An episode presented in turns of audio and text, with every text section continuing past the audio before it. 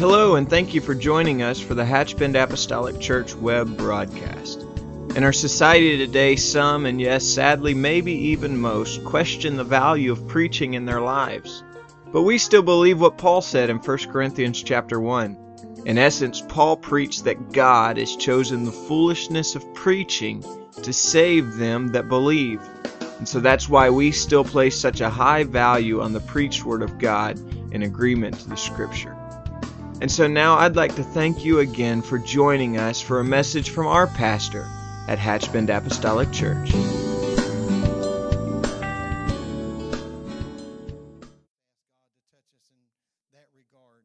I want you to turn with me, if you will, in the book of Joshua, chapter number six. And uh,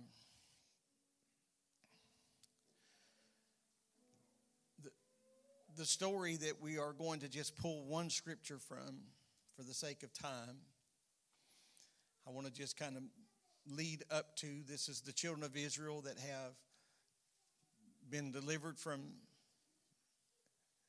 Egypt, made their Exodus journey. They walked 40 years in the wilderness because of their unbelief and disobedience, and now another generation. Under the leadership, Moses is gone, Joshua now is their leader, and they have come indeed to the promised land that was prophesied and predicted and promised by the Lord Himself. And so when they come into Canaan, when they come into the land of Canaan, the very first thing they face is a city named Jericho. And, um, and so when they came to Jericho, the Lord gave Joshua, who gave the people, some very specific instructions about how we're going to defeat Jericho. And so the Lord said, See that city, Jericho? I have given it to you in your hand. I have given it unto thee in your hand. And then he gave them the formula. They began to march one time a day for six days, not saying a word. They marched in silence. And then on the seventh day, they marched seven times. And at the end of that seventh time, they shouted with a great shout, blew the trumpet, and the walls of that city came down. Interestingly enough, the walls of that city were pressed flat. Amen. Because they were formidable walls. And so if they had just toppled over, it would still be an uncrossable barrier to some degree. But God pressed the walls of that city into the ground and they went over. Amen. And began to take that. Then in verse number six, 26 of chapter 6, pardon me for keeping you standing this long, but as I often say, I'll be standing when you're seated. So, um, in Joshua 6 and 26, the Bible says, And Joshua adjured them at that time, saying, Cursed be the man before the Lord that riseth up and buildeth this city Jericho. Amen. Jericho was fallen flat. They have taken the city. They're looking at the smoldering ash of what God has done. And the Lord spoke through Joshua and said, Cursed be the man before the Lord that rises up to build and buildeth this city or rebuilds this city, Jericho. And this is the sentence He shall lay the foundation thereof in his firstborn, and in his youngest son shall he set up the gates of it. It is a very alarming passage of Scripture if you read the story.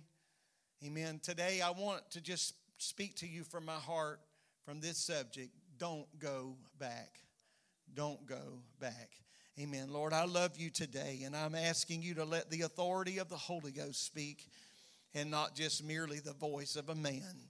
But Lord, I pray today that your holy anointing will pierce our heart. Let it be, let it strengthen us and let it challenge every one of us today. From the youngest to the oldest, God, help us to not walk back away from the things that we have committed to you and the victories in our past.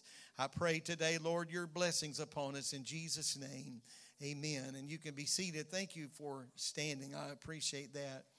The scene of our text, in truth, is a scene of utter destruction. We, in our global missions program, our global missions presentation a moment ago, were reminded of, of something um, that happened in Puerto Rico through a devastating storm. And so while those were pictures of the storm, during the storm, we have, if you have followed that story to any degree at all, you're familiar with, uh, you are familiar with the story uh, uh, of the pictures, the scene, the sight of just absolute and utter destruction.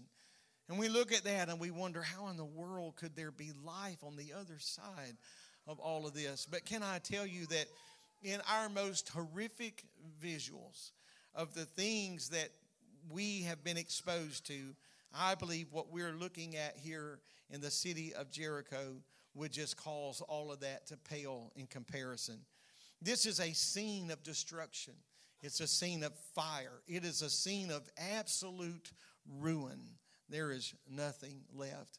If you've heard this story, just bear with me uh, uh, again. But in 1991, uh, in 1991, I was preaching a conference in um, Oakland, California, and that area of California has as has is as is historically uh, a part of, of their uh, his, part of their life in, in so many ways. They have horrendous fires that uh, that get loose and go up the mountainside, and and uh, the pastor that I was there with. Um, he said, "I want us to ride out, and I want to sh- show you some of the uh, the the fires." And so we rode through, and we, we innocently drove into uh, a neighborhood that had really been barricaded off. No one was allowed to go in there. We didn't realize it until later, but the barricades had been taken down because there were some wrecker services that were going in and retrieving burned cars and things of that nature. Um, we didn't get in any trouble, thankfully, but what we did get was a bird's eye view of utter destruction. I, I have seen, of course, as many of you, house fires and and you see the burned out automobiles and the refrigerators and the, the appliances, you can kind of tell what's what. Uh, it's just ash and, and decay. But as we begin to look up the mountains, there were just spots of just gray ash. And it was foreign to me. I could not imagine uh, what that was. And so I finally asked somebody, I said, what, are, what, are, what is all that all over the mountainside? And they said that also was homes and uh, that the fire was so intense that it completely changed the complexion of what we would recognize as a house fire. In many, many cases, uh, of course, you could still see car things, and after I, you got to looking, it could make sense of a few things. But for the most part, it had been completely ruined in just ash. My mind went to Sodom and Gomorrah and other places where the hand of God, I'm not saying this was the hand of God, but other biblical scenes in Scripture, and it certainly went right here to Jericho. Because what we are looking at is not a God that just kind of messed up their hair or ruffled their day, but it was a scene of absolute ruin. Pardon me for taking so much time to underline that, but I want us to get that it was a scene of utter ruin. But for the children of Israel, this was also a scene of complete and utter victory because God had done a mighty work in that he prom- and, and he did what he promised his children that he would do on their behalf. He said that he said of Israel that they would possess Canaan and that they and that he would destroy all of those that opposed his plan. That's what God said. He said, I'll destroy them. So after they cross Jordan River, the first thing they encounter is this formidable city. How are we going to take this? Amen. This is a new generation of the Israelites. We have to remember that. This a new generation, and so the size of Jericho was tremendous. Not not to mention the city being large itself, but the walls themselves. It would have been, and certainly could have been, a very disheartening situation, even though God said, I have given you the city. I've given you this city. And so, you know, we think sometimes when God says, I'm going to give you something, that's it's just going to be under the tree. It's going to be on the, it's going to be on the counter. There's going to be a bow tie and candles, and the choir is going to be singing in the background. But I would imagine it was a very disheartening scene because they were staring at walls that were estimated to be some 17 foot high. and they were there were garrisons or guard towers that could have been as high as 27 feet tall. Those walls were as much as six feet wide. But God said, I'm going to give this to you. You see, it's already yours. Amen. So God said, I'm going to do that. And when they followed the instructions that the Lord gave them, Amen. These walls had fallen down and God had indeed given them. In addition, the people that were dis- the people of that city were destroyed and the city burned by fire. Now, you know, we may sometimes read through the Bible and we read stories like this because we just sort of opened maybe to the book of Joshua and started reading the first part of Joshua, a few chapters, and then also we come upon this horrific story and we think, how could God pronounce this kind of judgment on what we may deem as innocent people. Amen. How I, th- I don't think that's beyond reason myself to even ask that, but I think what we have to do is to understand the importance of reading Scripture in context. Scripture out of context can leave us down the wrong path, lead us down the wrong path. And so there could be many reasons. I won't try to list them all, but I think that we have to understand first and foremost that, that the civilization of Canaan was a very, very wicked people. They were unspeakably wicked. And God did not want his holy people to be contaminated with the wicked people of the inhabitants of the land. Because you see, from the beginning of time until this day in 2019, God has called his people to come out from among them and be ye separate, saith the Lord. Amen. God has always said, I do not want my I do not want my bride. I do not want my people and my holy people to be contaminated by the sin and the sin nature uh, of, of, of uh, people that are contaminated. So we got never must forget that God put Israel in the world so that he could use Israel through which to channel all of his blessings. A lot of things came through the, the children of Israel. One writer said it like this He said, It is, it is as though God is and was perpetually at war with sin. And this is the explanation of the Canaanites being eliminated.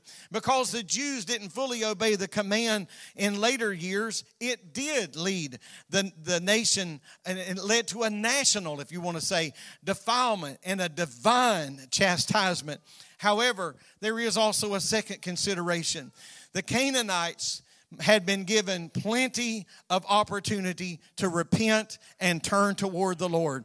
Amen. That's what we must never forget. So if you just pick up your Bible, open it to Joshua, turn to Joshua chapter number six, we could say, what kind of God could do something like this? Amen. We must never forget there's one woman whose name should echo in our mind, a woman by the name of Rahab. Amen. Rahab and her family. She said Rahab came to those spies when those when they went in to spy out the land. And Rahab said to those spies, she said, We have heard about all the things that your God has done. Amen. We, Rahab wasn't just talking about me and my mom and my dad and, and a couple of my cousins, but she was talking about we as a people, our society. We have heard about all the things that your God has done. As a matter of fact, in chapter 2 and verse number 10, Rahab went all the way back to the very first thing, amen, and that was the Red Sea. That was the first thing they encountered when they were delivered from Egypt. So they knew the history of the children of Israel. Amen. The Canaanites, hear me today, they knew what was going on. They knew every wonder that God had performed, and they knew about every victory that God had given his people. Amen. It was all of those victories was a witness to these people. It was a witness for these people. Amen. However, they preferred to go on their own way and live in their own life and reject God. Amen. So we should never think that the Canaanites were just helpless or that they were that they were scripturally ignorant or biblically ignorant amen uh, uh, and but and knew nothing about god because they knew all about god. Amen. One woman said i want to know what i can do to save my family. And you know what? God's grace was right there sufficient not just for her family, but I believe that anybody, I believe that anybody that would have been in the home of Rahab that day, amen. I don't think the scarlet thread was just for her, I believe anybody that would have heard that message could have found safety. Amen. They, they could have found safety because we are serving a God that's trying to reach for us. Amen. But they were willfully sinning, woefully sinning in the face of God. And so God was going to make a statement about his power and how he will work against enemy forces. Therefore, he destroyed the nation. According, according to the, the gospel, according to rather uh, the apostle Paul in the book of Rome, Romans chapter 15, we got to keep in mind that the Bible Bible talks about these historical events. And so I'll just talk about Jericho as a historical event because it is. In Romans 15 and 4, Paul said, and these events were for our learning. Amen. They are to teach us that you can't reject the work, the work of God. And we can't reject the word of God. We can't just reject what God is wanting to do and God just say, it's all right. Don't worry about it. Don't worry about it because there is a reckoning day coming. Amen. In the destruction of Jericho, God was telling us he was telling his people that he is not going to tolerate compromise with sin.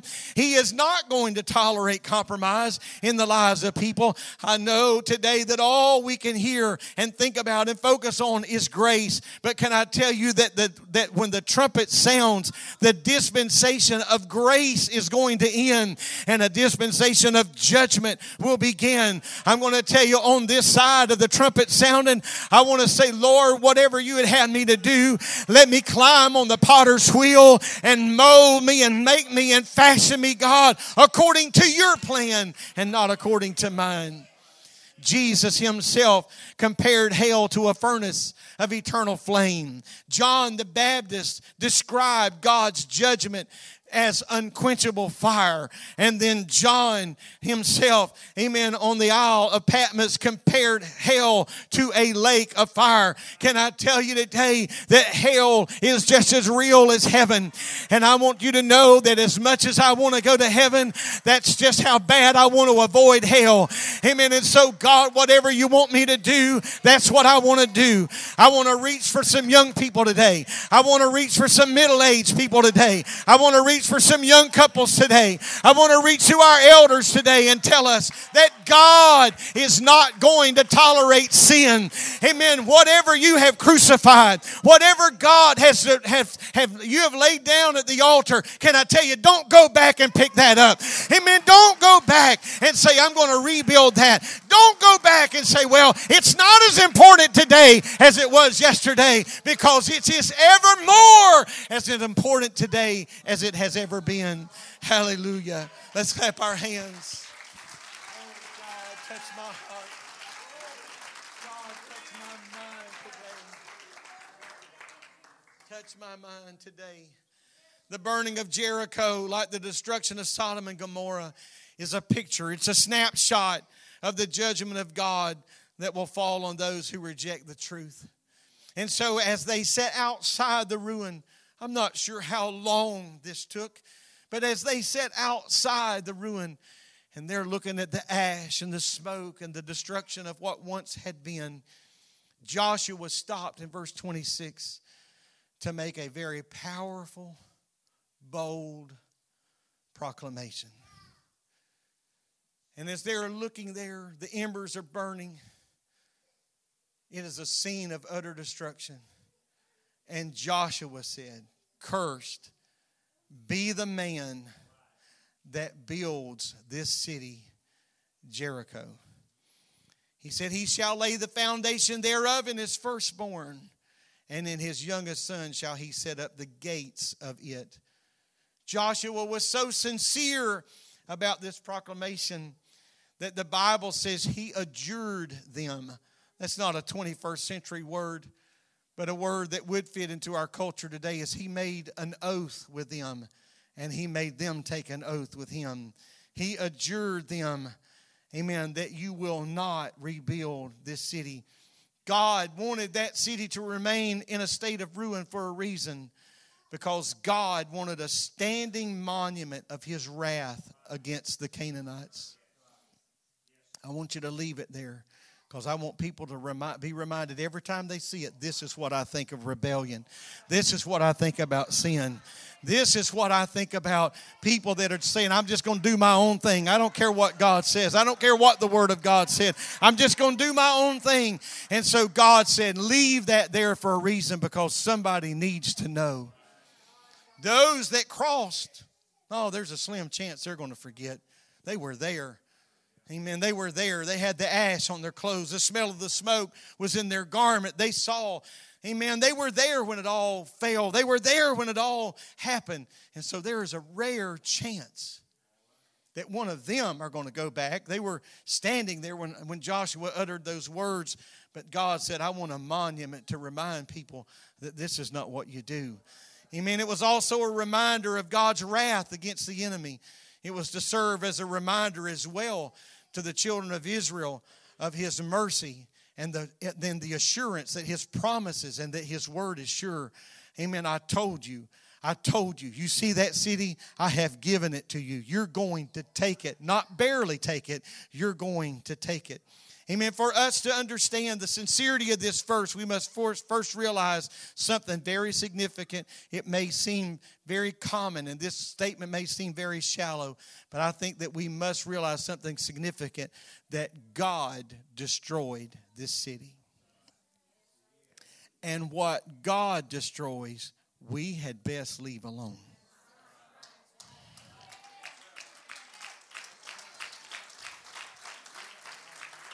Man didn't do this. Oh, this, this was not the end result of the genius of man. No, no, no. No. Man, if you look at what man did, man just marched. Man just blew a trumpet.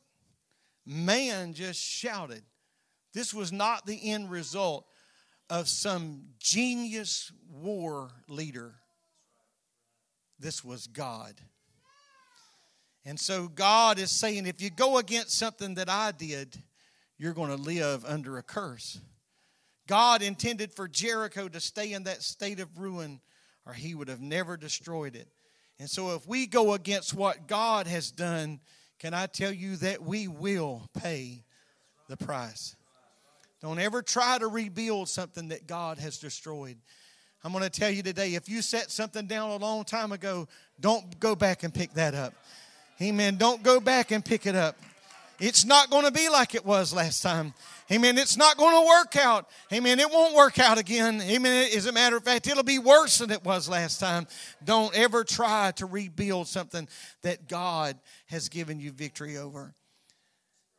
If we were to fast forward somewhat, you can read about the fulfillment of this prophecy and it's 500 or the better part of 500 years later.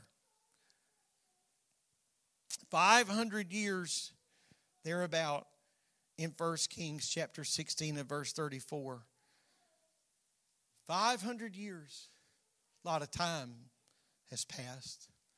Been a lot of weddings a lot of funerals a lot of, lot of, lot of births a lot of departures been a big turnover in 500 years. Some had forgotten, but God had not forgotten. Amen. Don't you know? Don't you know that the word of why Jericho was in ruin was available if you wanted to know? There's somebody going to be hanging around passing that story from generation to generation. If you want to know why, the story of why is going to be there. And the curse was this He will lay the foundation in his firstborn, and he will set up the gates in his youngest son. Now, I'm not here to cross theological swords with anybody. There's a, a few varying opinions on these rather curious words. I can share with you a couple of them. Some perhaps think that when he laid the foundation of the city because 500 years later, a man did raise up and he did say, I'm going to rebuild Jericho. I'll, I'll, I'll put all this back to its former glory. Amen. So his eldest son, when he laid the foundation, And the eldest child, and especially an eldest son in Scripture, was the hope of their family because that was the, the seed to carry on. And so some think that when he laid the foundation, that he would have instantly, his son, eldest son, would have died by the judgment of God. And also that his children would have died in succession, so that when the gates, and the gates of the city represent kind of the final thing, the final thing is the hanging of the gates, and then everything would be complete. And that when the gates were hung, uh, that his youngest child would have died. So, therefore, instead of securing himself a, a name to carry on, his whole family had become extinct. Still, others speculate perhaps that these words may not typify that kind of judgment, but rather that that could have been, and this is just conjecture, but it could have been that that the process of this rebuilding was going to be a process filled with great delays and a lot of hardship. And and that, that the task would have been so monumental that this man would have spent his entire life and in his youth when he was able to procreate children he would have been distracted by the rebuilding of this city so much so that he would only have one son to show for his life's work Mean, of course, there are many, I'm sure, other opinions, and, and I'm not here to try to figure and flesh that out. My point is, is that the fulfillment of the prophecy was true, and it came about. Cursed be the man that tries to rebuild this, because you're going to lose your first one when you start, and your last one when you finish.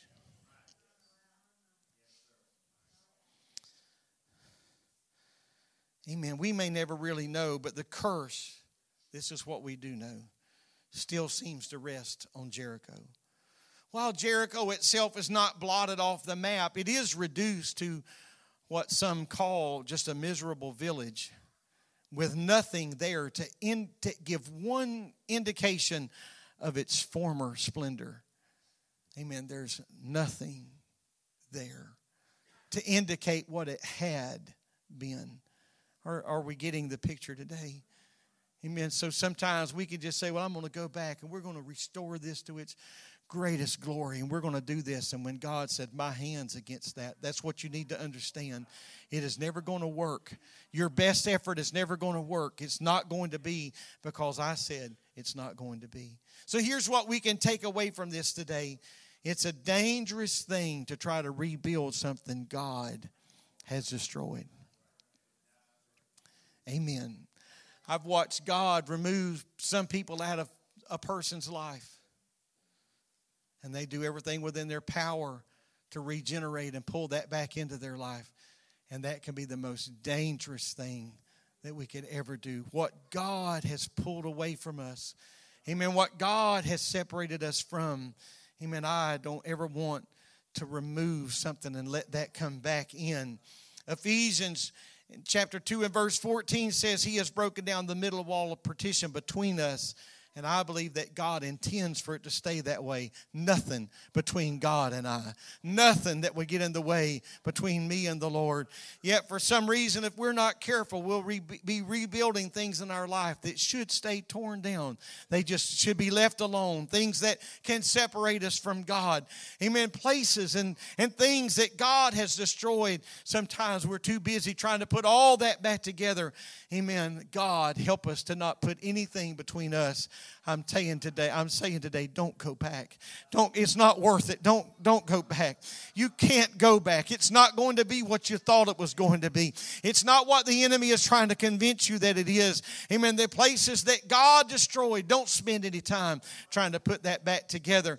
Amen. We should never discount the fact, amen, that if we don't tr- totally destroy some things, you see, Jericho was utterly destroyed. Sodom and Gomorrah, utterly destroyed never found anything left. Amen. Utterly destroyed. And if we don't totally destroy some things, they can hang around our lives and be a constant reminder of our past. Amen. There can be an allure. Amen. There can be an allure. And as long as it's there, as long as it's there, we can always be tempted to go back. Amen. I'm going to tell you if God has delivered you from something, get it out of your life. Amen. And keep it out of your life. Don't put it on the shelf just to prove you're strong enough. Don't keep it in don't don't don't keep it somewhere on the counter just just just to make sure that I still got what it takes. No, no, no. The, it, the price is too high. It's too risky. Amen. Take it away. Throw it away. Put it away. Amen. I don't ever want to let that temptation inhabit a place in my mind again. But you see, if you just totally destroy it, then we will never have to go back there. Amen. Remember what the prophet Micah had to say. Micah 7 and 19. Follow on the screens if you will. He will turn again. He will have compassion upon us. He will subdue our iniquities, and thou wilt cast all their sins into the depths of the sea. That's what God did. Amen. Now, sometimes we misquote this, and this is the scripture here in Micah, by the way, that we're referring to when we talk about our sins being cast into the sea of forgetfulness. Amen. That's what that's what we're referring to. Amen. They're going to be cast into the depths of the sea. David said in Psalms 103 and 12, as far as the east is from the west, that's how far God put a separation. There is a North Pole and a South Pole, but there's not an East Pole and a West Pole. It doesn't exist because God said, We're going to put that, we're going to take that away. It's not going to be a reminder.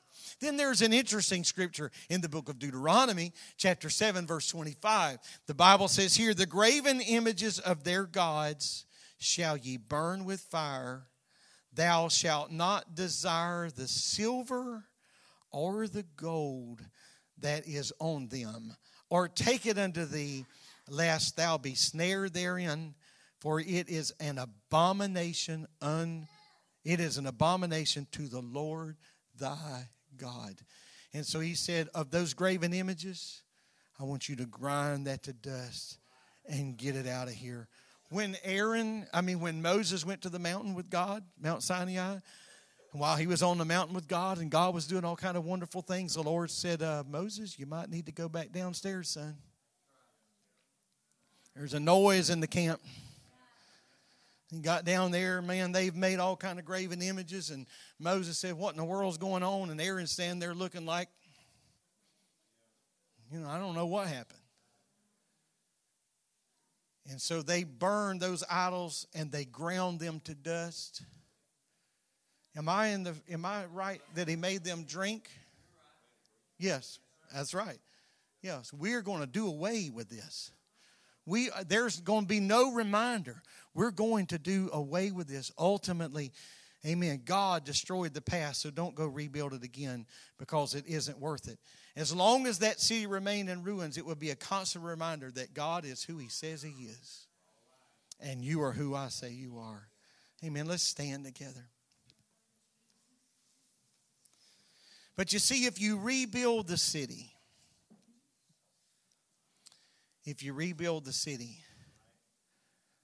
just follow my train of thought here, if you will, for a moment. If you rebuild the city, time goes on, there'll be another generation that they know nothing about it. The ruins, all the ash been swept up. All the old broken blocks, they're all that's all cleaned up, and now you just drive by and wow, there's Jericho, there's Jericho. And it will just be a story told and not a story experienced. Furthermore, it could leave room for people to later mock God. What happened to your God that tore down Jericho? I see man has put it back in its splendor. What about your God? It could imply that somehow man is greater than God. And to be sure, God said, I'll have nothing to do with that. And so it is imperative that we leave what God has taken away where it is. If we don't rebuild the Jerichos of our life, we will be living the testimony of God being all knowing and all truthful and God being all faithful. And can I tell you today, He is a God of absolute truth. We rebuild the walls of the things that God has taken away? If all of a sudden we just kind of change our position on something, can I tell you that somewhere along the way you're going to hinder somebody else that's trying to get their feet under them? Because people that are trying to grow in God need somebody they can look at and reach toward. And so don't you become some moving target that is unpredictable, on again, off again, up and down, here and there. Give them something consistent to walk after and look after. Amen. Praise God. I don't want to stand in the way of somebody else because I've rebuilt some things in my life. I don't want to be a stumbling block. I don't want to be a stumbling block. But I want God to somehow take my life and take your life. And, and Lord, those commitments that, you know, in all truthfulness, some of us made decades ago now. I don't want, just because I'm a few miles down the road, for that to seem unimportant. I want to stay committed to what I committed to. Amen. Can I beg you today in the Holy Ghost, don't go, don't go back. Don't go back. It's not going to be what you think it's going to be. It's not going to feel like you think it's going to feel. It, it won't be what you may have dreamed it to be. Somehow, somehow, that sinister artist called Satan never, never quite points out the ugly side. Amen. Amen. I, I have.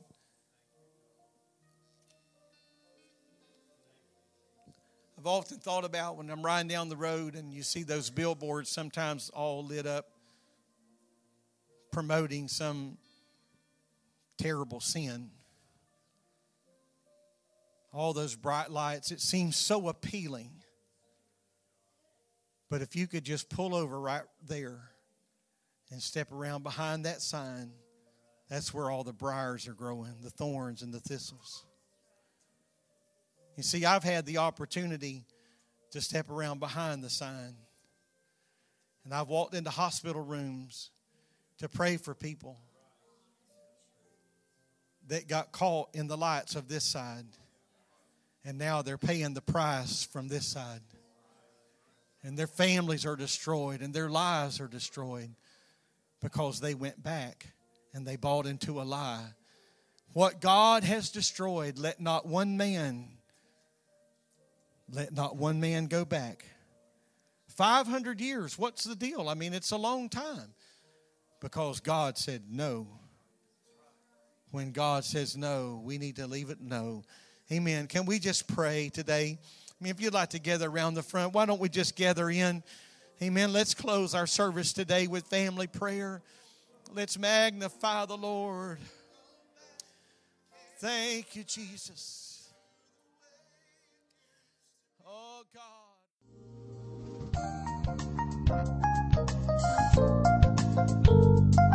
This message has been brought to you today by the Media Ministry of Hatchbend Apostolic Church.